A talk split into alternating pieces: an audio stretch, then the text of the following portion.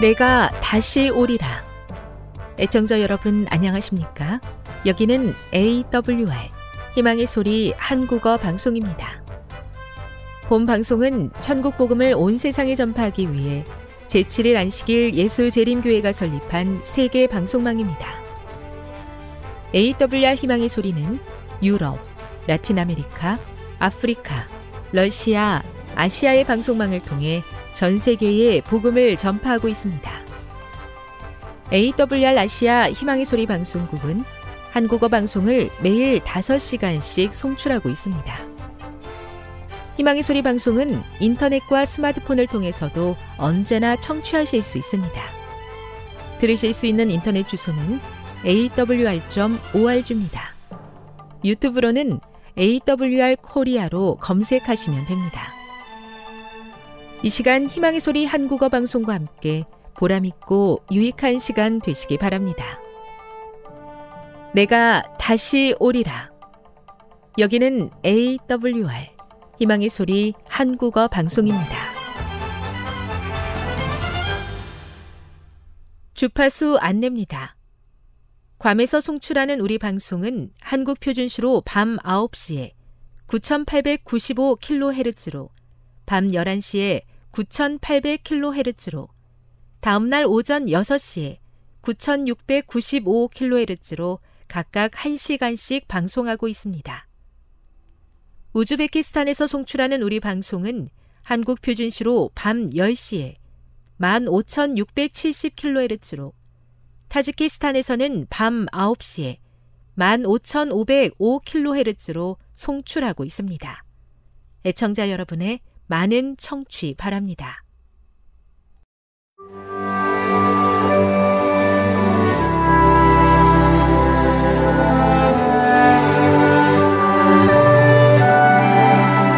읽어주는 교과 여섯째 날 10월 21일 금요일 더 깊은 연구를 위해 현대 과학은 모든 물질이 원자로 구성되어 있고 그것이 모든 물리적 실체를 이루는 기본 요소라고 가르친다. 원자는 다시 그보다 더 작은 입자인 쿼크와 렙톤으로 이루어져 있다.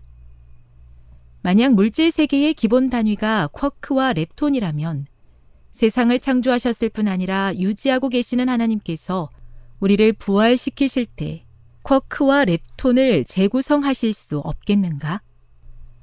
무신론자 버트랜드 러셀은 부활을 조롱하면서 식인종에게 잡아먹힌 사람의 몸이 식인종의 몸으로 부활할지 희생된 사람의 몸의 일부로 부활할지 질문했다. 하나님께서는 그 어떤 것으로도 우리를 다시 창조해 내실 수 있으시다.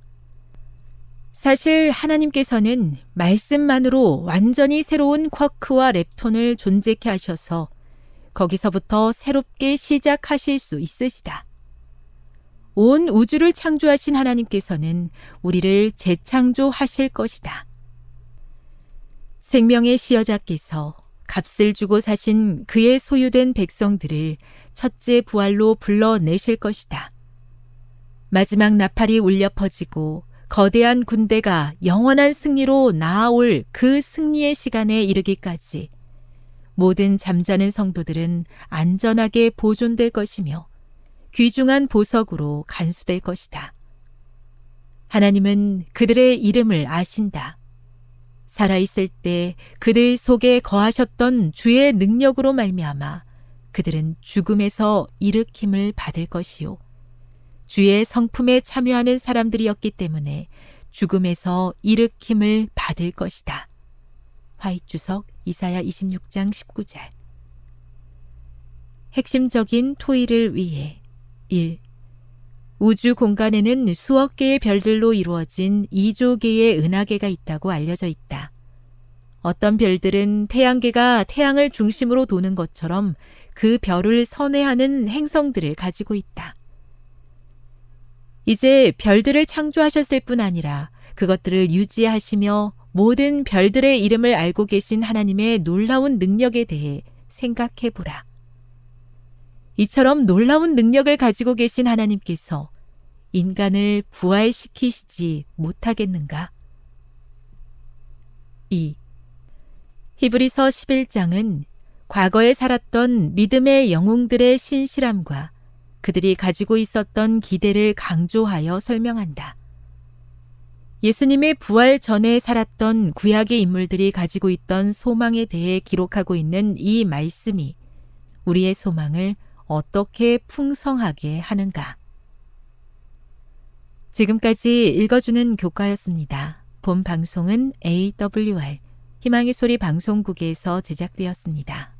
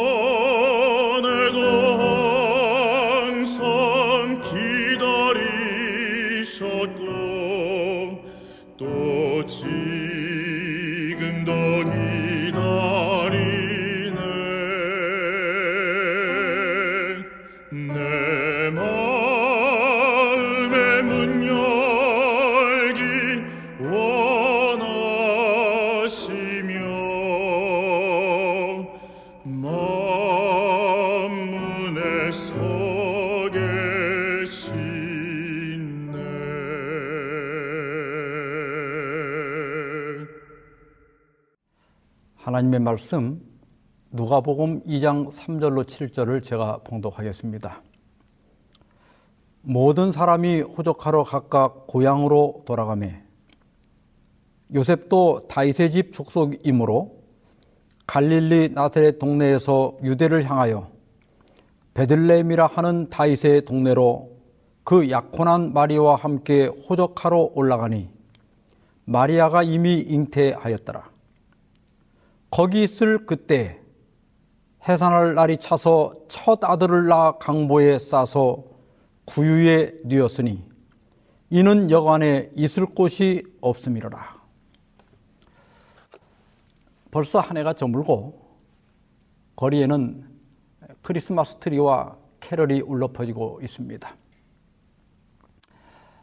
이 크리스마스가 예수님의 탄생을 기념하는 날이지만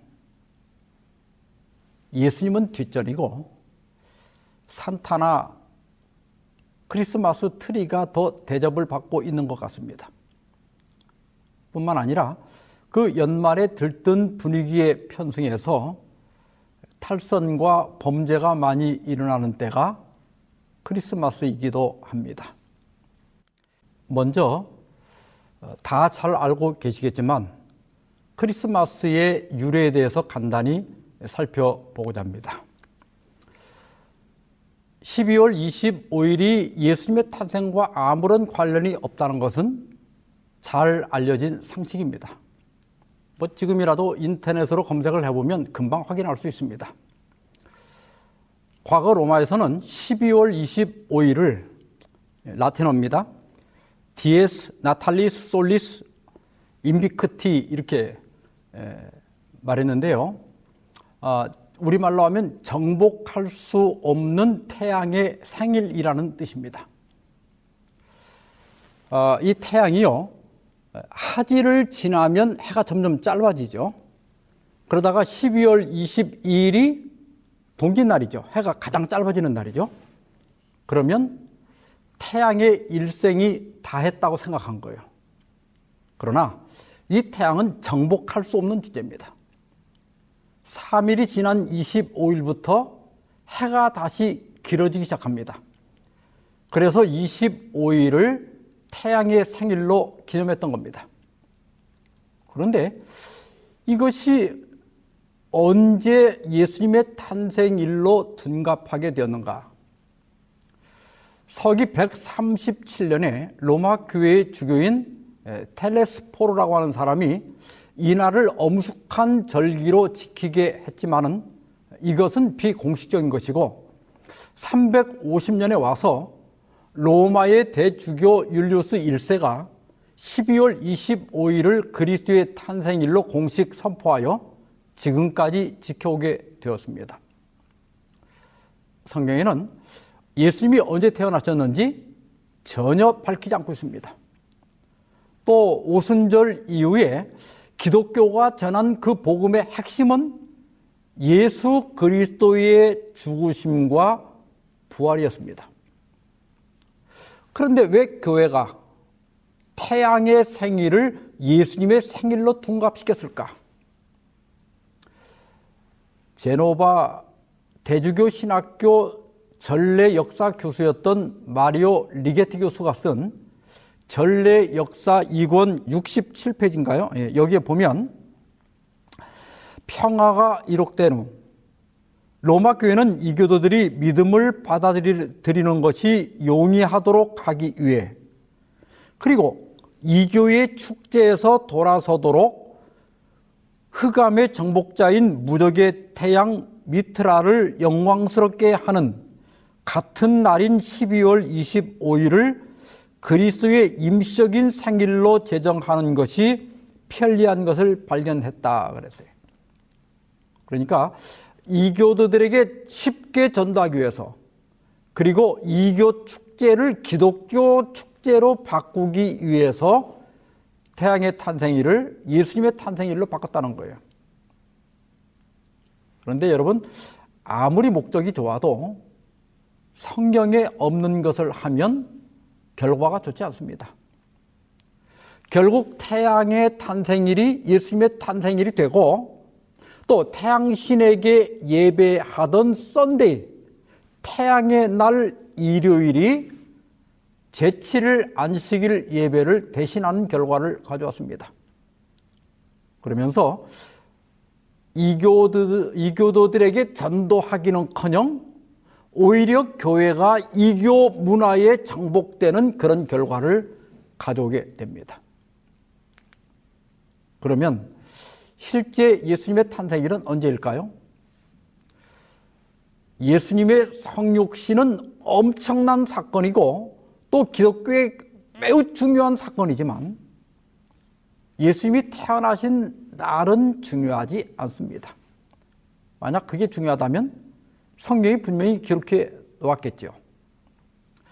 그러나 12월 25일은 절대로 아니라는 것을 확인하기 위해서 한번 이렇게 그 유출을 해 보는 것도 괜찮으리라고 생각이 됩니다. 도표가 나가고 있는데요. 이 도표를 보시면서 설명을 들으시기 바랍니다. 누가복음 1장에 보면 엘리사벳이 침례 요한을 잉태한 것은 남편 사가랴가 성소에서 제사장 직무를 수행할 때입니다. 당시에는 제사장들을 24반열로 나누어서 순번제로 6개월에 일주일씩 직무를 수행했습니다. 사가랴는 아비야 반열이었기 때문에 대략 7월에서 8월 사이에 봉사를 했다고 알려져 있습니다. 그러니까 엘리사벳이 침례 요한을 잉태한 때가 바로 이때입니다. 그런데요, 누가복음 1장 36절에 보면 천사가 마리아에게 예수님의 수태를 알릴 때 엘리사벳은 임신 6개월째였습니다. 그러면 마리아가 예수님을 잉태한 것은 그 다음해 1월에서 2월 사이가 되고요. 임신 기간이 보통 9개월 정도니까 예수님의 출생일은 9월에서 10월 사이가 됩니다. 아, 이것은 예수님이 탄생하실 때 목자들이 들에서 양을 치고 있었다는 기록과도 맞아 떨어집니다. 아, 이 팔레스타인의 기후는 건기와 우기로 나누어집니다. 건기는 화면에 노란색으로 표시된 4월에서 9월까지 이때는 비가 안 오는 거예요. 그 다음에 우기는 초록색이나 파란색으로 표시된 10월에서 그 다음에 3월까지입니다. 우기가 시작되는 9월에서 10월 사이에 내리는 비가 이른비고 12월 하순부터 2월까지 내리는 비가 겨울비예요. 이때가 되면 낮 기온이 가장 많이 올라가도 11도에서 뭐 높아봐야 14도 이렇게밖에 안 되고 밤에는 5도, 6도까지 떨어집니다.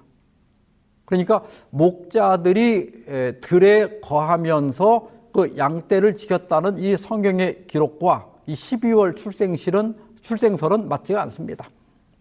하여튼 12월 25일은 절대 예수님의 탄생일이 아닙니다. 그것을 확인하고 넘어갑시다. 그러면 우리가 크리스마스를 어떻게 할 것인가? 재림신도의 가정 478페이지에 보면 12월 25일은 그리스도의 탄생을 기념하기 위하여 지키자는 까닭에 또 자녀들은 이날이 참으로 즐겁고 기쁜 날이라는 것을 교훈과 모본으로 가르침을 받아왔기 때문에 이 기간을 아무런 관심도 나타내지 않고 지나쳐 버리기란 매우 어려운 이름을 그대도 알게 될 것이다. 이 날을 매우 유익한 목적에 이바 지하도록 할 수 있다 그랬어요. 연말이 되고 크리스마스가 되면 나이 드신 분들은 괜찮지만 청소년들은 그렇지가 않습니다. 그래서 교회에서 뭐라도 하는 것이 좋다는 거예요.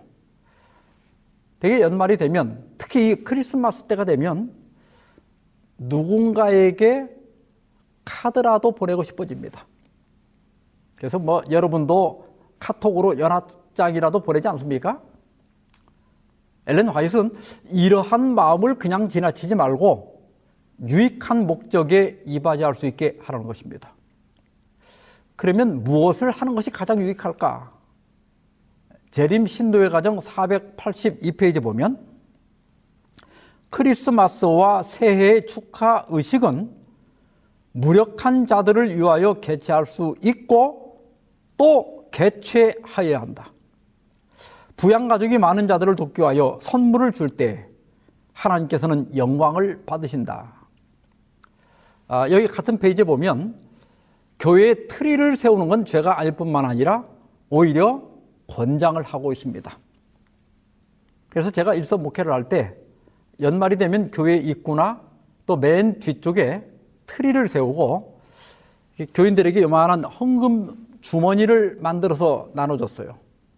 그리고 거기에다가 불우 이웃 돕기 헌금을 담아가지고 트리에 매달게 했습니다. 아니면 그 화면에서 그 화면의 그림에서 보이는 것처럼 그 트리 옆에다가 큰 상자나 자루 같은 걸 갖다 놓고 집에서 쓰지 않는 물품들을 기증받아서 어려운 분들에게 나누어 줄 수도 있습니다. 이렇게 해서 크리스마스를 하나님의 사랑과 또 예수님의 희생을 생각하고 실천하는 기간으로 보내는 것은 좋은 일이다 하는 것입니다. 세 번째로는 크리스마스를 맞이해서 예수님의 성육신을 한번 생각해 보는 것, 그 의미를 생각해 보는 것은 꽤 가치가 있다고 생각이 됩니다. 요한복음 1장 14절에 보면 말씀이 육신이 되어 우리 가운데 거하심에 우리가 그의 영광을 보니 아버지의 독생자의 영광이요 은혜와 진리가 충만하더라 하였습니다. 예수님이 이 땅에 오신 것은 말씀이 육신이 되어 우리 가운데 거하신 것이었습니다. 그런데 그 그분의 영광을 보니 아버지의 독생자의 영광이라고 하였습니다. 여기 그 영광은 헬라어 원문의 독사입니다. 예, 발음이 그래요. 여기 저 독이 있는 독사가 뱀이 아니고 발음이 독사인데 이것은 구약에서 여호와의 임재를 나타내는 셰키나를 의미합니다. 레기 16장 2절에 보면 하나님께서는 내가 속죄소 위에 나타나리라고 말씀하셨고 또 출애굽기 25장 22절에 보면 속죄소 위 곧 증거계 위에 있는 두 그룹 사이에서 내가 이스라엘 자손을 위하여 내게 명령할 모든 일을 내게 이루리라고 말씀하셨습니다. 그래서 그 속죄소 위 이게 두 그룹 사이에 초자연적이 자연적인 빛이 있었는데 이것을 쉐키나라고 그래요. 이 쉐키나는 거주한다는 뜻을 가진 히브리어 샤칸이라고 하는 동사에서 온 겁니다. 따라서 성경에서 말하는 영광이라고 하는 게 뭐냐면 하나님이 인간 가운데 거주하는 표시, 그게 바로 영광입니다. 요한은 우리가 그의 영광을 보니 그랬어요. 우리가 그의 영광을 보니. 이것은 분명히 요한이 베드로와 야고보와 함께 변화산에서 변형되신 예수님의 모습을 보았던 것을 의미합니다. 그래서 사도 베드로도 우리는 그의 크신 위엄과 큰 영광을 친히 보았다고 증거하고 있습니다. 그의 영광을 보니까 뭐라고 그랬어요? 아버지의 독생자의 영광이요. 그랬어요. 여기 독생자는 헬라어 원문의 모노게네스입니다. 이 모노게네스라고 하는 말은 독특한 또 그런 종류로는 유일한 그런 뜻입니다. 따라서 이 말을 이 모노게네스를 독생자나 외아들이라고 번역하는 건 사실은 잘못된 번역이에요. 원문대로 번역하면 아버지 곁으로부터 나온 유일한 존재의 영광 이런 뜻입니다. 과거에 하나님의 임재가 속죄소 위에 쉐키나의 영광으로 나타난 것처럼 동일한 영광이 예수님의 인격 안에 나타났다는 뜻입니다. 이것은 예수님은 단순한 인간이 아니고 말씀이 육신이 되신 분으로 그분은 아버지 하나님과 동일한 본성을 가지고 있다는 것을 강조하고 있는 것입니다. 그러면 예수님을 통해 나타난 하나님은 어떤 분이신가? 여기 뭐라 그랬죠? 은혜와 진리가 충만하더라. 출애굽기 33장에서 모세가 하나님께 주의 영광을 내게 보여달라고 요청했을 때 19절입니다. 여호와께서 이르시되 내가 내 모든 선한 것을 내 앞으로 지나가게 하고 여호와의 이름을 내 앞에 선포하리라. 나는 은혜 베풀 자에게 은혜를 베풀고 긍휼히 여길 자에게 긍휼을 베푸느니라. 그분은 우리 하나님은 선하신 분이시다. 어떻게 선하신가? 은혜 베풀 자에게 은혜를 베풀고 극률이 여길 자에게 극률을 베푸는 분이시다. 이게 은혜가 뭔가? 은혜란 전혀 자격이 없는 자에게 베푸는 호의나 자비를 의미합니다. 또 진리는 하나님은 죄는 미워하시지만은 죄인은 사랑하신다는 사실, 그것이 진리입니다. 이러한 하나님의 은혜와 진리가 성육신하신 예수님을 통하여 충만하게 나타났다는 것이에요. 정로계단 11페이지에 보면 사탄은 사람으로 하여금 하나님은 그 주요 특성이 어목하게 처단하시는 자, 엄격한 법관이나 각박하고 인색한 고리대금 업자와 같이 생각하게 한다. 또한 사탄은 종을 주는 사람들의 허물과 잘못을 찾아내어 저들에게 벌을 주려고 질투적 눈으로서 항상 주목하는 자처럼 보여준다. 예수께서 인류 가운데 사시려고 오신 것은 그가 하나님의 무한하신 사랑을 세상에 나타내심으로써 이러한 몽매한 오해를 없이 하시기 위함이었다. 하나님은 이 세상을 이처럼 사랑하사 독생자를 주셨다. 그분은 멸망시키는 분이 아니라 구원해 주시는 분이시다. 하나님은 벌 주는 분이 아니라 용서하는 분이시다. 이것을 나타내기 위해서 예수님이 오셨다는 것입니다.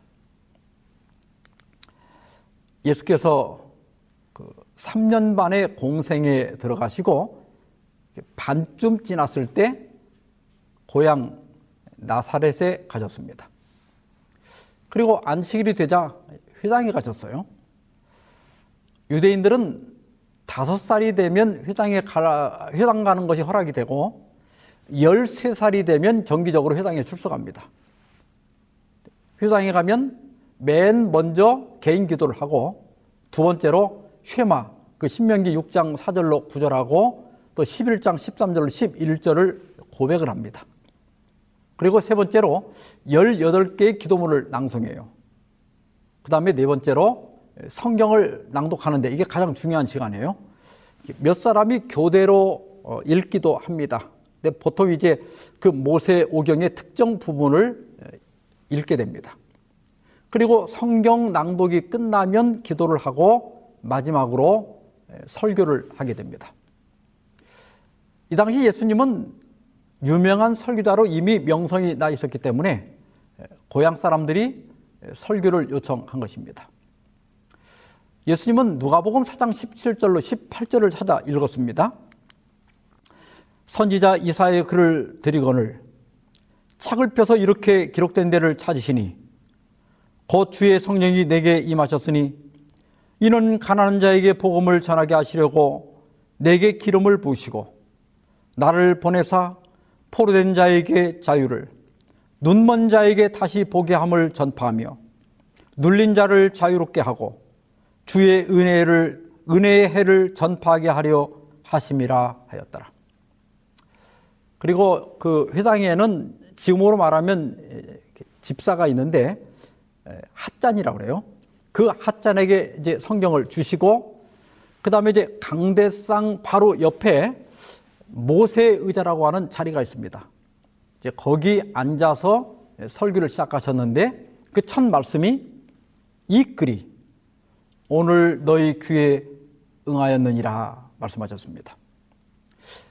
그러니까 이 말씀 속에 예수님이 오신 목적과 그분의 사역이 잘 요약되어 있습니다. 첫째로 예수님은 가난한 자에게 복음을 전하기 위해서 오셨습니다. 지금도 비슷한 인식이 있지만 예수님 당시의 가난은 바로 죄였습니다. 가난한 사람은 하나님의 저주를 받은 사람으로 취급이 되었어요. 그래서 가난한 사람은 무시를 당했고 그들의 고통에 대하여 일말의 동정심도 없었습니다. 누가복음 21장에 보면 한 가난한 과부가 두 랩돈을 헌금하는 장면이 나옵니다. 뭐 랩, 원래 랩톤입니다. 근데 그 랩톤은 그 당시 통용되던 유대 동전 가운데 가장 작은 단위로 우리나라 1원짜리 동전에 해당합니다. 그러니까 이 과부가 그날 2원을 헌금한 거예요. 아마 부자들은 지갑에서 뭐 만 원짜리나 그 5만 원짜리를 꺼내서 아마 자랑스럽게 넣었을 거예요. 근데 이 과부는 그 누가 볼까봐 이게 부끄러움 속에 아마 그 동전 두 개를 이렇게 넣었을 겁니다. 그런데 이 과부의 동전 두 개를 지켜보는 눈이 있었습니다. 바로 예수님이셨어요. 그리고 예수님께서는 그날 드려진 모든 헌금보다 그 헌금을 합친 것보다 이 과부가 더 많은 헌금을 했다고 칭찬하셨습니다. 왜냐하면 부자들은 그들이 가진 재산의 극히 일부를 드렸지만 과부는 그가 가진 전부, 어쩌면 아마 그날 저녁 식사값이었을 수도 있어요. 그 전부를 드렸기 때문입니다. 팔복을 기록하면서 누가는 너희 가난한 자는 복이 있나니 하나님의 나라가 너희 것이며 그랬어요. 그런데 마태는 심령이 가난한 자는 복이 있나니 이렇게 기록했습니다. 그러니까 예수님은 경제적으로 가난한 사람이나 심령이 가난한 사람 모두를 염두에 두고 이 말씀을 하신 겁니다. 대개 부자보다는 가난한 사람들이 복음을 더 잘 받아들입니다. 또 돈이 있어도 심령이 가난한 사람이 있습니다. 그들은 늘 무언가 허전하고 또 무언가 영적인 결핍을 느끼고 또 하나님을 찾고 진정한 행복을 찾고 더 선한 사람이 되고자 하는 그 갈망이 있습니다. 예수님은 이러한 갈증을 가진 사람들에게 복음을 전하셨고 그 복음을 받아들인 사람들은 그리스도 안에서 그 갈증을 해소할 수가 있었습니다. 바로 우리가 그렇지 않습니까? 두 번째로 예수님은 포로된 자에게 자유를 주기 위해서 오셨습니다. 예수님이 거라사 지방에 도착하셨을 때 더러운 귀신이 들려서 묘지에 살고 있는 사람을 만나게 됩니다. 마가복음 5장 7절 8절에 보면 큰 소리로 부르, 부르짖어 이르되 지극히 높으신 하나님의 아들 예수여 나와 당신이 무슨 상관이 있나이까 원하건대 하나님 앞에 맹세하고 나를 괴롭히지 마옵소서 하니 이는 예수께서 이미 그에게 이르시기를 더러운 귀신아 그 사람에게서 나오라 하셨습니다. 사람이 귀신이 들리면 자기 의지를 귀신에게 뺏기게 됩니다. 무당들도 그래요. 이 귀신 들린 사람은 예수님을 보고 도와달라는 말을 하려고 했는데 입 밖에서는 전혀 다른 말이 나오는 거예요. 예수님은 그 귀신을 쫓아내시고 귀신의 포로가 됐던 그에게 자유를 주셨습니다. 시대소망 341페이지 보면 무덤에 살면서 사귀에 들려서 억제할 수 없는 정욕과 끔찍한 유혹의 노예가 되었던 이 비참한 사람들은 사탄의 지배 아래 넘어갈 때 인간이 어떻게 되는가를 보여준다. 사탄은 신체를 허약하게 하고 지능을 어둡게 하며 심령을 타락시킨다. 사람들이 구주의 초청을 거절할 때는 언제나 자신을 사탄에게 굴복시키고 있는 것이다. 생애의 각 부분에서 가정에서, 사회에서, 심지어 교회에서도 많은 무리들이 오늘날 사탄에게 굴복하고 있다. 지금도 포로된 사람들이 있습니다. 어떤 사람은 과체중이에요. 그런데도 음식을 막 먹으면서 아, 나 이제 그만 먹어야 되는데 이러면서 계속 먹어요.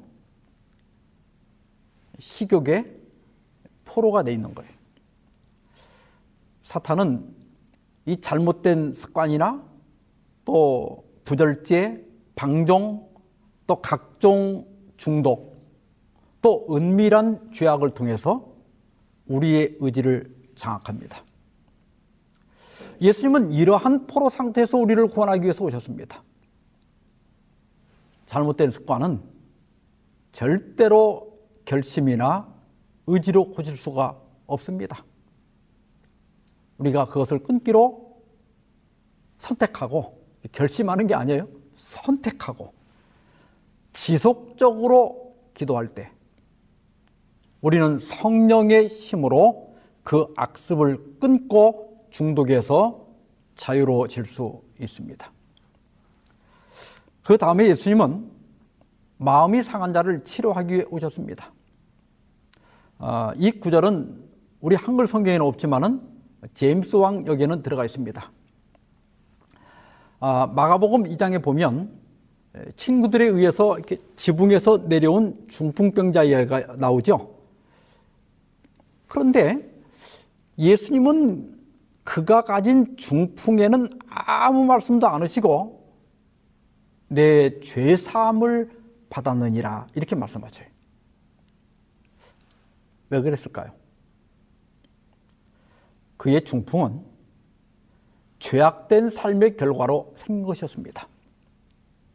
그래서 그는 마비된 자신의 육체보다 자신이 저지른 죄의 짐 때문에 더 괴로워하고 있었던 거예요. 이 중풍병자는 심한 죄책감으로 괴로워하고 있었습니다. 예수님께서 그의 죄를 용서하시자 그의 상한 마음이 치료되었고 마음이 치료되자 그의 육체도 회복되었습니다. 시대 소망 328, 329페이지에 보면 모든 사람은 알거나 모르나 간에 피곤하며 무거운 짐을 지고 있다. 우리가 진 가장 무거운 짐은 곧 죄의 짐이다. 우리가 이 짐을 지도록 그대로 버려진 바 된다면 그것은 우리를 눌러 박살을 낼 것이다. 그러나 예수께서는 우리의 죄를 지셨다. 예수께서는 우리의 고단한 어깨에 짐을 가져가실 것이다. 그리고 쉼을 주실 것이다. 그는 염려와 슬픔의 짐도 지실 것이다. 예수께서는 우리에게 모든 근심을 당신께 벗어 놓으라고 초청하신다. 우리 주님은 죄책감이나 온갖 염려나 슬픔으로 상심해 있는 사람들을 구원하기 위해 오셨습니다. 아무리 심한 죄라도 예수께서 용서하지 못할 죄가 없고 아무리 큰 염려도 예수께서 해결하지 못할 염려가 없고 아무리 큰 슬픔도 예수께서 위로하지 못할 슬픔이 없습니다. 그분은 모든 상한 마음을 치료하십니다. 여러분 중에 상심한 분이 계십니까? 예수님께 나가시 바랍니다. 그분이 치료해 주실 것입니다. 그 다음에 예수님은 눈먼 자에게 다시 보게 함을 주고자 오셨습니다. 요한복음 9장에 보면 나면서부터 시각장애를 가진 사람의 이야기가 나옵니다. 예수님은 진흙을 이겨서 그의 눈에 바르시고 그 다음에 실로암 옷에 가서 씻으라고 하셨습니다. 7절에 이에 가서 씻고 밝은 눈으로 왔더라. 시대소망 474, 475페이지 보면 내가 인자를 믿느냐라는 구주의 질문에 맹인되었던 그는 주여 그가 누구시오니까 내가 믿고자 하나이다라고 묻는 말로 대답하였다. 그래서 예수께서 내가 그를 보았거니와 지금 너와 말하는 자가 그니라고 대답하셨다. 그는 예수의 발 앞에 엎드려 경배하였다. 그의 육체적인 시력만 회복된 것이 아니라 그의 이의 눈도 뜨였다. 그리스도께서는 그의 영혼에게 계시된 바 되었으며 그는 그리스도를 하나님의 보내신 자로 영접하였다. 내가 믿고자 하나이다. 이 시각 장애인은 믿음을 통하여 시력만 회복된 것이 아니라 이해의 눈도 회복이 되었습니다. 지금도 예수님을 구주로 알아보지 못하는 사람들이 많습니다. 우리 예수님은 영적인 눈을 뜨게 하시는 분이십니다. 그 예수님이 우리를 찾아오셨고 우리의 영적인 눈을 뜨게 하셨어요. 그래서 오늘 우리는 그 예수님을 말씀이 육신이 되어 우리 가운데 거하시는 하나님으로 믿게 된 것입니다.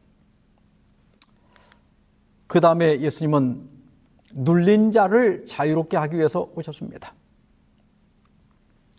어느 안식일에 예수님께서 회당에 들어가셨는데 거기 이렇게 한쪽 손이 마른 사람이 있었습니다.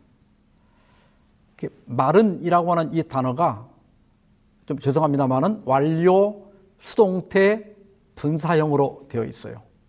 이것은 그 장애가 선천적이 아니라 어떤 질병이나 사고로 근육이 마비된 것을 의미합니다. 근데 그 회당에는 예수님의 고속거리를 찾기에 찾으려고 와 있는 사람도 있었어요. 그래서 예수께서는 그 환자를 이렇게 세우시고 그 다음에 마가복음 3장 4절 5절입니다.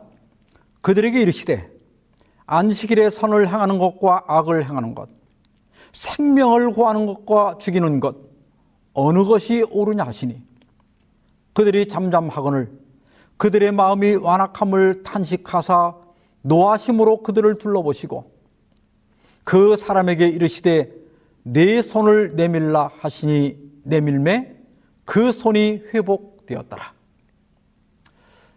여러분 안식일에 선을 행하는 것과 악을 행하는 것, 생명을 구하는 것과 죽이는 것 어떤 것이 옳습니까? 이게 뭐 답이 필요합니까? 너무나 당연한데도 바리새인들은 잠잠했습니다. 이런 태도를 보고 예수님께서는 탄식하시고 노하셨어요. 그들은 성경을 완전히 잘못 가르치고 잘못 이해하고 있었던 겁니다. 마태복음 23장 4절에 보면 예수님께서 서기관들과 바리새인들을 책망하시면서 또 무거운 짐을 묶고 사람의 어깨에 지우되 자기는 이것을 한 손가락으로도 움직이려 하지 않는다 이렇게 말씀하셨어요. 바리새인들은 율법의 생활 규 범을 613가지나 만들었어요. 그래가지고 백성들의 생활 전반을 통제했습니다. 이 안식일에도요, 그 안식일에 해서 안 되는 금지 조항만 39가지예요. SNF는 더 많아요. 성경 주석에는 이 무거운 짐은 모세의 율법이 아니라 랍비들의 유전 중 한 부분이었다. 랍비들의 요구사항은 짊어지려고 하는 사람에게 다만 고통과 낙심만 가져다 줄 뿐이었다. 하나님의 율법에는 불행과 수고를 초래하는 것이 아무것도 없다 그랬어요. 본래 안식일이 사람을 위해 제정된 건데 랍비들은 사람이 안식일을 위해 존재하는 것으로 만들어 버렸어요. 그래서 예수님께서는 무거운 짐을 진 이 백성들의 어깨와 고통당하는 백성들을 손가락 하나 움직여 도려고 하지 않는 랍비들을 비교하고 있는 거예요. 예수님은 억눌린 모든 사람들을 해방하기 위해 오셨습니다. 예수님은 모든 갑질, 모든 텃세를 미워하십니다. 예수님은 다른 사람의 자유를 제한하고 강제하고 통제하는 모든 억압을 반대하십니다. 그래서 제자들이 다리, 자리 다툼을 할 때 마태복음 20장 25절로 27절에 보면 예수께서 제자들을 불러다가 이르시되 이방인의 집권자들이 그들을 임으로 주관하고 그 고관들이 그들에게 권세를 부리는 줄을 너희가 알거니와 너희 중에는 그렇지 않아야 하나니 너희 중에 누구든지 크고자 하는 자는 너희를 섬기는 자가 되고 너희 중에 누구든지 으뜸이 되고자 하는 자는 너희의 종이 되어야 하리라. 이것이 세상 나라와 하나님 나라의 차이입니다. 너희 중에는 그렇지 않아야 하나니 최소한 교회에서는 권세를 부리지 말아야 한다는 거예요. 교회는 섬기고 종이 되기 위해 모이는 곳입니다. 우리 교회가 이러한 분들로, 이러한 그리스도인들로 채워질 때 바로 거기가 하나님의 나라가 되는 것입니다. 마지막으로 예수님께서는 주의 은혜해를 전파하기 위해 오셨습니다. 이 말씀은 희년을 연상하게 합니다. 희년이 되면 모든 노예들이 풀려나고 갚지 못한 빚이 청산되고 또 양도된 땅도 본 주인에게 돌아갔습니다. 성경 주석은 이 은혜의 해, 이게 해는 1년이란 그 연이란 뜻이에요. 이것은 곧 복음의 시대, 영적 필요를 느끼는 자들, 심령이 가난한 자들, 통해하는 마음을 가진 자들, 마음이 상한 자들, 죄의 포로가 되어 영적인 사물에 눈먼 자들, 악한 자에게 상처받아 깨진 사람들이 죄로부터의 해방을 기대할 수 있는 시대를 말한다. 이 복음 시대를 말한다는 거예요. 예수님께서 오신 이래 지난 2000년 동안 예수님을 영접한 사람들에게 이런 일들이 실제로 일어나고 있습니다. 그리스도를 통하여 심령이 가난한 자들은 체험을 얻었고 마음이 상한 자들은 치료를 받았으며 영적으로 눈먼 자들은 보게 되었고 억눌리고 무시당한 사람들은 해방되고 높임을 받았습니다. 이 모든 것이 말씀이 육신이 되셔서 하나님의 은혜와 진리를 선포하시고 가르치시고 성취하신 그리스도로 말미암아 이루어진 것입니다. 맨 처음 읽었던 본문으로 돌아가서 강보에 쌓여 구유에 누우신 예수님을 바라봅시다. 감동이 오지 않습니까? 만약 코로나를 100% 치료하는 약이 개발된다면 어떻게 될까요?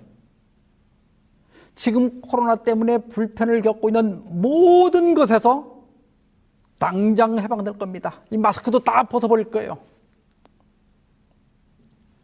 예수님의 오심이 바로 그런 것입니다.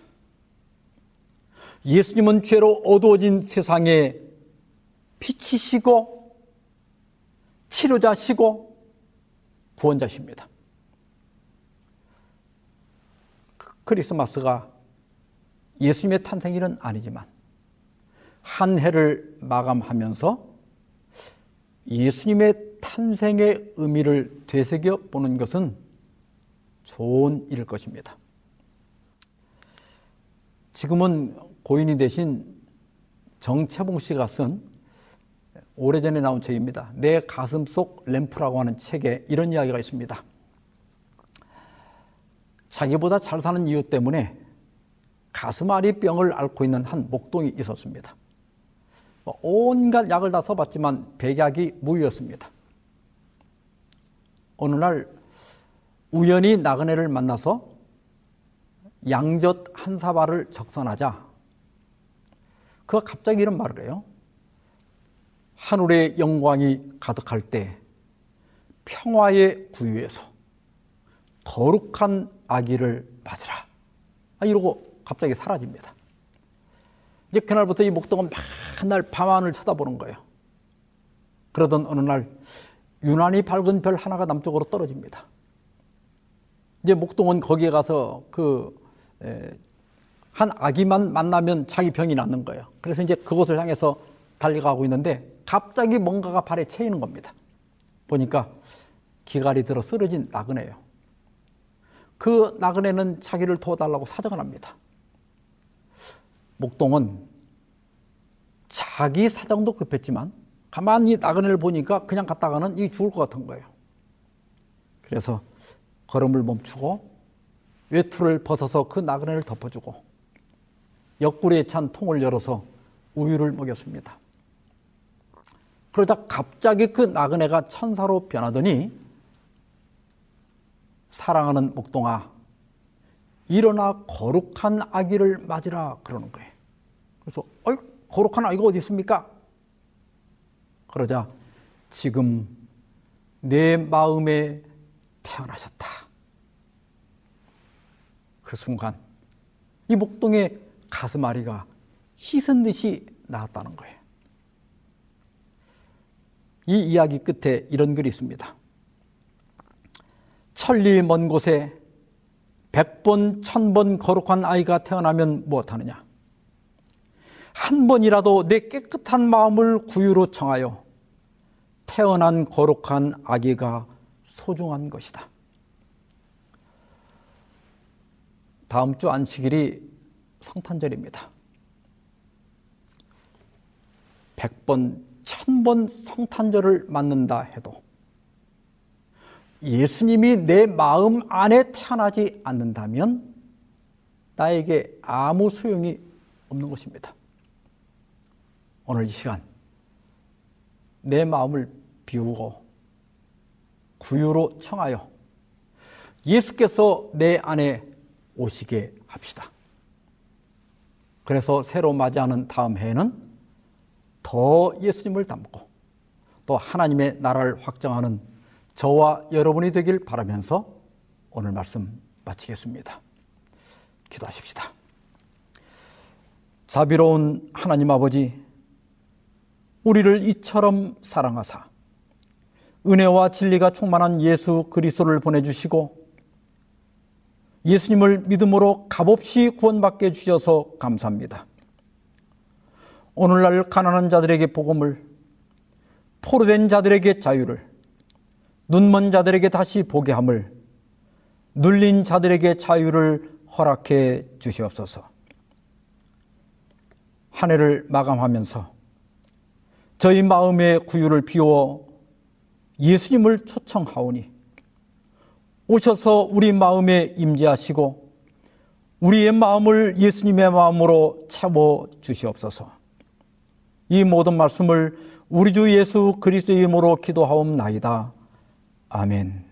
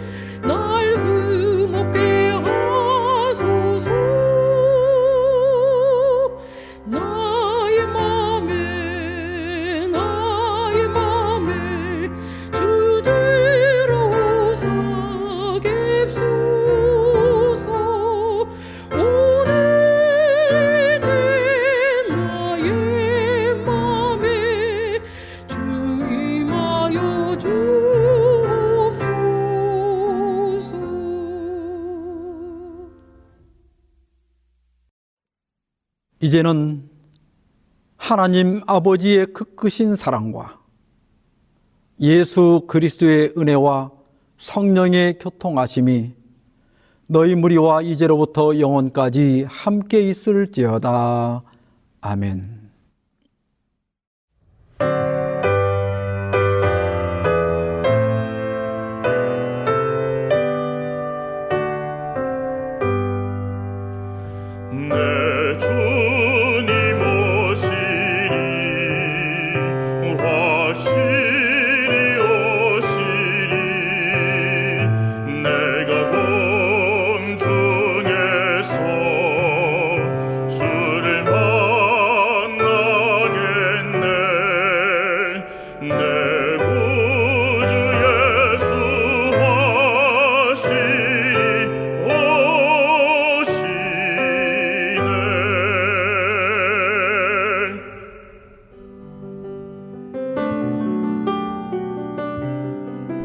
행복한 시간 되셨습니까? 지금까지 여러분께서는 AWR 희망의 소리 한국어 방송을 청취하셨습니다. 방송을 청취하시고 문의를 원하시는 분은 우편번호 02461 대한민국 서울시 동대문구 이문로 1길 11 희망의 소리 방송부 앞으로 편지나 엽서를 보내주시거나 지역번호 02-3299-5296에서 8번으로 전화 주시기 바랍니다. 지금까지 함께 해주신 애청자 여러분들께 감사드립니다. 애청자 여러분, 다음 이 시간까지 하나님 안에서 늘 평안하십시오. 감사합니다. 내가 다시 오리라. 여기는 AWR 희망의 소리 한국어 방송입니다.